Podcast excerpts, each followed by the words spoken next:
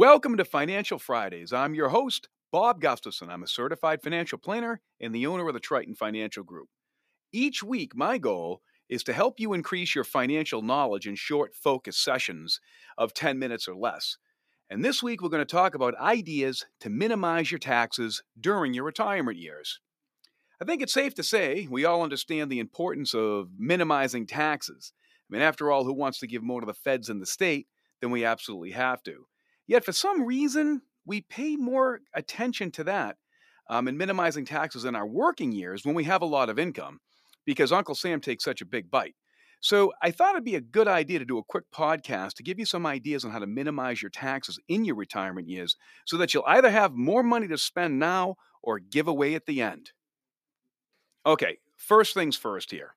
In order for any strategy to work, you need to be keenly aware of your marginal tax bracket and how close you are to the next level up. This is going to allow you to plan for withdrawals or the use of loans in a strategic manner. Let me give you an example of how that might work.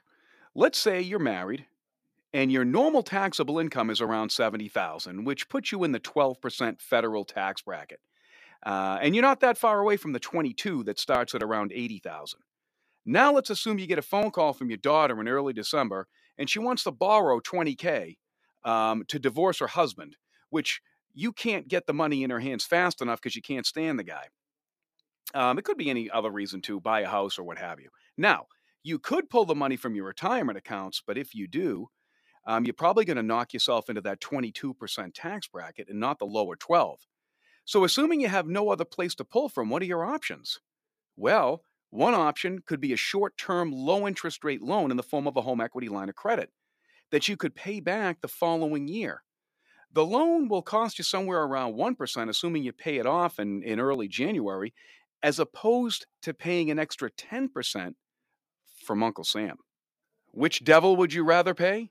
Obviously, the bank, because the rate's a lot cheaper. Now, there are countless scenarios where this strategy works, but the overall premise is to make sure you have access to low interest rate debt, such as a home equity line of credit when you retire. Now, most people make the mistake of not getting a line of credit in place because they feel they may not need to borrow the money because they, they may think they have uh, you know a, a significant amount of assets. But as you can see, even people with money can benefit from leveraging shorter term low interest rate debt in the right situation. The next item I want to talk about is what I call tax diversification. Now, I know you likely understand the importance of investment diversification, but equally as important is tax diversification. Tax diversification simply means having assets in various places that are taxed differently.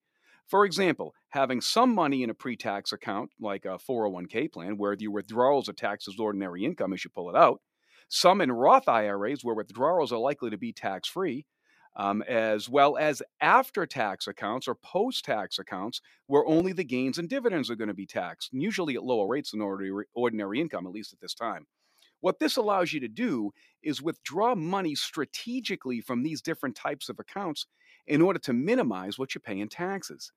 Now, you might be thinking, geez, Bob, I'm already retired and uh, have all my money in pre tax accounts, so I would have needed to diversify from a tax perspective during my working years but there's nothing I can do now, right?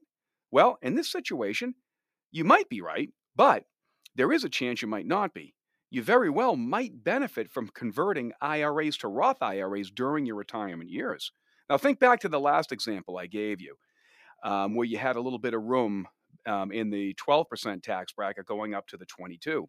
What you may be able to do is take advantage of that and convert an amount up to that 22% bracket where you're only paying the 12 and thus create a Roth IRA for yourself that builds up over time. And then in the future, you'll have the ability to um, to, to minimize your tax liabilities by taking strategic withdrawals from a Roth, or perhaps even utilizing or leveraging debt from a home equity line. Now, there are other benefits to having a Roth IRA and post tax accounts for estate planning purposes, but I'll cover that in a subsequent podcast. Now, in summary, Make sure you know what your marginal tax bracket is and how much money you have before hitting the next level up. Get a home equity line of credit in place and consider the benefits of tax diversification. These concepts can be a little hairy, so if you don't have a if you don't have the financial sophistication to figure it all out yourself, might be a good idea to hire a CPA or a financial planner to help you. Trust me, you'll save thousands if you do it the right way. Thank you so much for listening to our podcast. I really hope you found the information useful, and if so, please feel free to share with people who you think might benefit from it. If you haven't already done so, please subscribe by visiting our website at financialfridayspodcast.com.